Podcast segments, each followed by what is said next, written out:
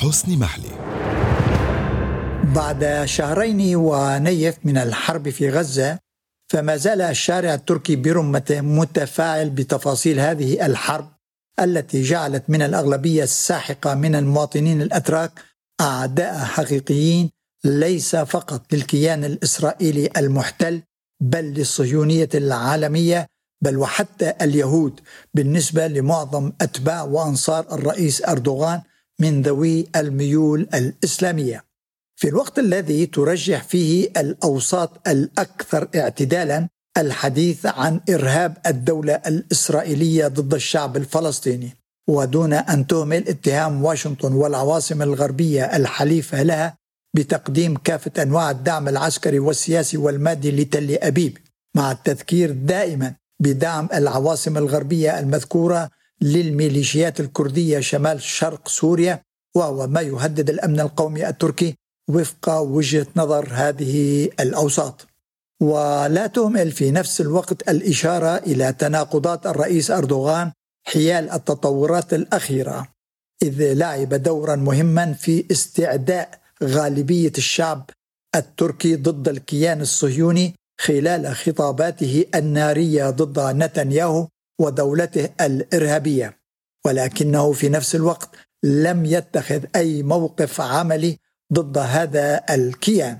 ويتحدث الإعلام التركي المعارض باستمرار عن تغطية الشركات التركية لمعظم احتياجات الكيان الصهيوني من مشتقات النفط والحديد والصلب والمتفجرات والإسمنت ومواد البناء بل وحتى كافة أنواع المواد الغذائية وتنشر وسائل الإعلام التركية يوميا أسماء السفن التي تقوم بنقل هذه المواد إلى حيفا ومن هذه السفن تلك التي يملكها نجل الرئيس أردوغان وكذلك نجل رئيس وزرائه الأسبق بن علي يلدرم والبعض من قيادات حزب العدالة والتنمية الحاكم.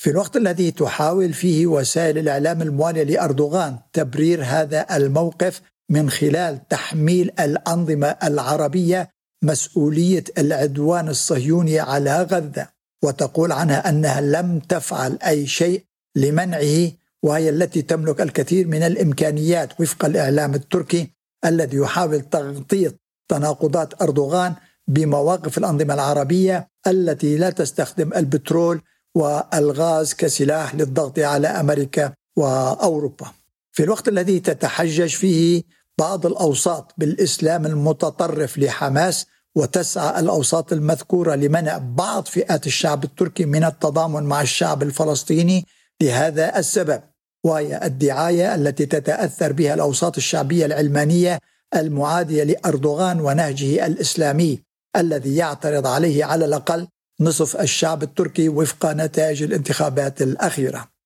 ومهما كانت تناقضات الرئيس أردوغان والدولة التركية تجاه العدوان الصهيوني على غزة والشعب الفلسطيني عموما فقد دفعت التطورات الأخيرة الأوساط السياسية والإعلامية والأكاديمية بل وحتى الدينية للدخول في نقاشات مطولة عن القضية الفلسطينية تاريخيا وحاضرا وعلاقة تركيا بالكيان الصهيوني ليس في العهد الجمهوري بل وحتى خلال الفترة العثمانية. فقد كان لليهود دائما دور ما في هذا التاريخ ووصل إلى ذروته في عهد السلطان سليمان القانوني حيث سيطر اليهود على إدارة الدولة لأن والدة السلطان سليمان وزوجته كانت يهوديات.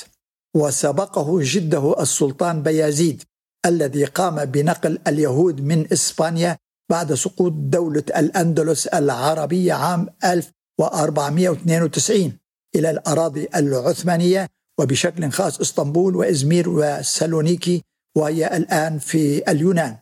ولعبت هذه المدينة أي سالونيكي لاحقا دورا مهما في تاريخ الدولة العثمانية حيث تأسس فيها حزب الاتحاد والترقي الذي لعب دورا مهما في سقوط الدولة العثمانية والتخلص من السلطان العثماني عبد الحميد والذي قيل أنه رفض تسليم فلسطين لليهود. ولكن الدراسات التاريخية والعلمية لاحقا أثبتت أنه أي عبد الحميد قدم لهم أي لليهود الكثير من التسهيلات والمساعدات لشراء الأراضي والممتلكات في فلسطين وهو ما فعله حزب الاتحاد والترقي بعد استلامه للسلطة عام 1911 وحتى سقوط الدولة العثمانية بعد الحرب العالمية الأولى عام 1918 وكانت الجمهورية التركية أول دولة مسلمة اعترفت بالكيان العبري بعد قيامه عام 1948 كما كانت تركيا الدولة الإسلامية الأولى التي زارها بن غوريون رئيس وزراء هذا الكيان صيف عام 1958 حيث التقى رئيس الوزراء عدنان مندريس واتفق وإياه على سلسلة من الإجراءات والعمل المشترك ضد التيار القومي العربي المدعوم من الاتحاد السوفيتي آنذاك. وشهدت علاقات أنقرة بعد ذلك التاريخ سلسلة من حركات الشد والمد وبشكل خاص في عهد الرئيس أردوغان الذي يحكم البلاد منذ عشرين عاما. فهو الذي زار الكيان الصهيوني في أيار مايو 2005 حيث استقبله شارون في القدس وقال له أهلا بك في عاصمة إسرائيل الأبدية ولم يعترض أردوغان آنذاك على هذا الكلام. وربما وربما لهذا السبب منحته منظمات اللوبي اليهودي في أمريكا اوسمه الشجاعة السياسية التي لم تمنعه من التصعيد بين الحين والحين في العلاقة مع الكيان الصهيوني لأسباب مختلفة أهمها العدوان الصهيوني على سفينة الإغاثة الإنسانية مرمرة عندما كانت في طريقها إلى غزة نهاية أيار مايو 2010 وجاءت مصالحة أنقرة مع الكيان الصهيوني في مارس آذار العام الماضي بدعوة رئيس هذا الكيان هرتسوغ إلى تركيا لتكون الخطوة الأولى على طريق الانفتاح التركي الجديد على تل أبيب. والتقى أردوغان برئيس وزرائها الحالي نتنياهو والسابق بنت وذلك في نيويورك في أيلول سبتمبر الماضي وأيلول سبتمبر العام الماضي. ودون أن تمنع كل هذه اللقاءات الإيجابية الرئيس أردوغان من شن هجومه العنيف على الكيان الصهيوني الإرهابي بعد العدوان على غزة وعلى رئيس وزرائها نتنياهو مؤكدا على ضرورة محاكمته في محكمة الجنايات الدولية.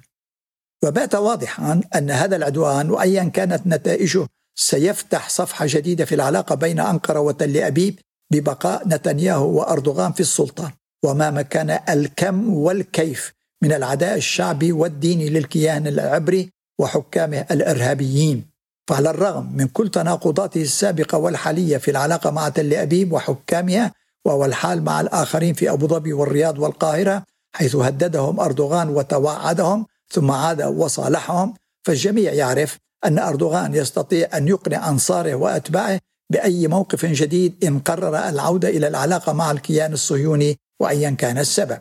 والفضل في ذلك هو الإعلام الحكومي والخاص الذي يسيطر عليه أردوغان وبشكل 95% منه على الأقل وهو الذي أي هذا الإعلام يسوق لمقولات أردوغان ليلا ونهارا وهو ما يفعله الآن ضد الكيان العبري الصهيوني واليهود.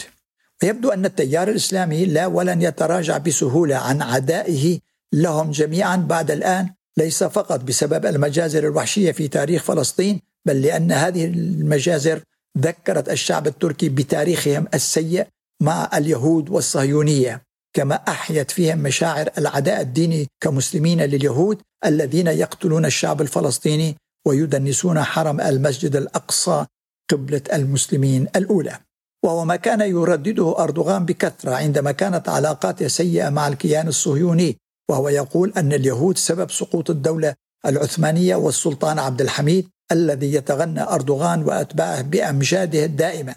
ناسين جميعا ما كان يقوله زعيمهم الإسلامي التاريخي رئيس الوزراء الأسبق نجم الدين أربكان. فقد قال أكثر من مرة أن حزب العدالة والتنمية هو صنيعة صهيونية إمبريالية. وأن من يصوت لأردوغان وحزبه في الانتخابات إنما يصوت لأمريكا وإسرائيل والقول أيضا لنجم الدين أربكان. وفي جميع الحالات يبقى الرهان على ذاكرة الشعب التركي الذي ما عليه بعد الآن أن لا ينسى عدائه العلني والسري للكيان الصهيوني. إن كان صادقا في هذا العداء الحالي لهذا الكيان ليس فقط بسبب مجازره في فلسطين بل بسبب سجله وسجل الصهاينة واليهود الأسود في جميع مراحل التاريخ العثماني والتركي والذي يتذكره غالبية الشعب التركي ويعرف غالبيته الساحقة أن الدولة العبرية التي يسعى من أجلها الصهاينة ستمتد داخل أراضي الأناضول حيث منابع نهر الفرات المقدس بالنسبة لليهود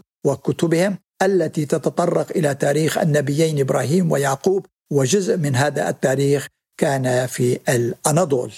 وفي حلقتنا القادمة منه أي بودكاست من الاناضول سنتحدث عن المزيد من هذا التاريخ. كان وما زال لليهود فيه جزء مهم ولذلك الكثير من الأسباب. وأهمها الدينية ثم الاستراتيجية لما للاناضول من موقع مهم جدا بالنسبة لليهود وحساباتهم في سوريا والعراق ولبنان بل وحتى قبرص حيث الاهتمام التركي أيضا. وكان ذلك واضحا في سنوات ما يسمى بالربيع العربي الذي لعب فيه أردوغان وما زال دورا أساسيا في الوقت الذي كان فيه الكيان الصهيوني هو الرابح الأكبر من هذا الربيع الدموي وإلا لما تجرأ على عدوانه الإرهابي الآن ضد الشعب الفلسطيني. في الوقت الذي وقفت وتقف فيه معظم الأنظمة العربية والإسلامية موقف المتفرج حيال هذا العدوان وهي التي تحالفت فيما بينها في سنوات الربيع العربي الدموي بكل انعكاساته ونتائجه الخطيرة على المنطقة وبشكل خاص ضد الشعب الفلسطيني.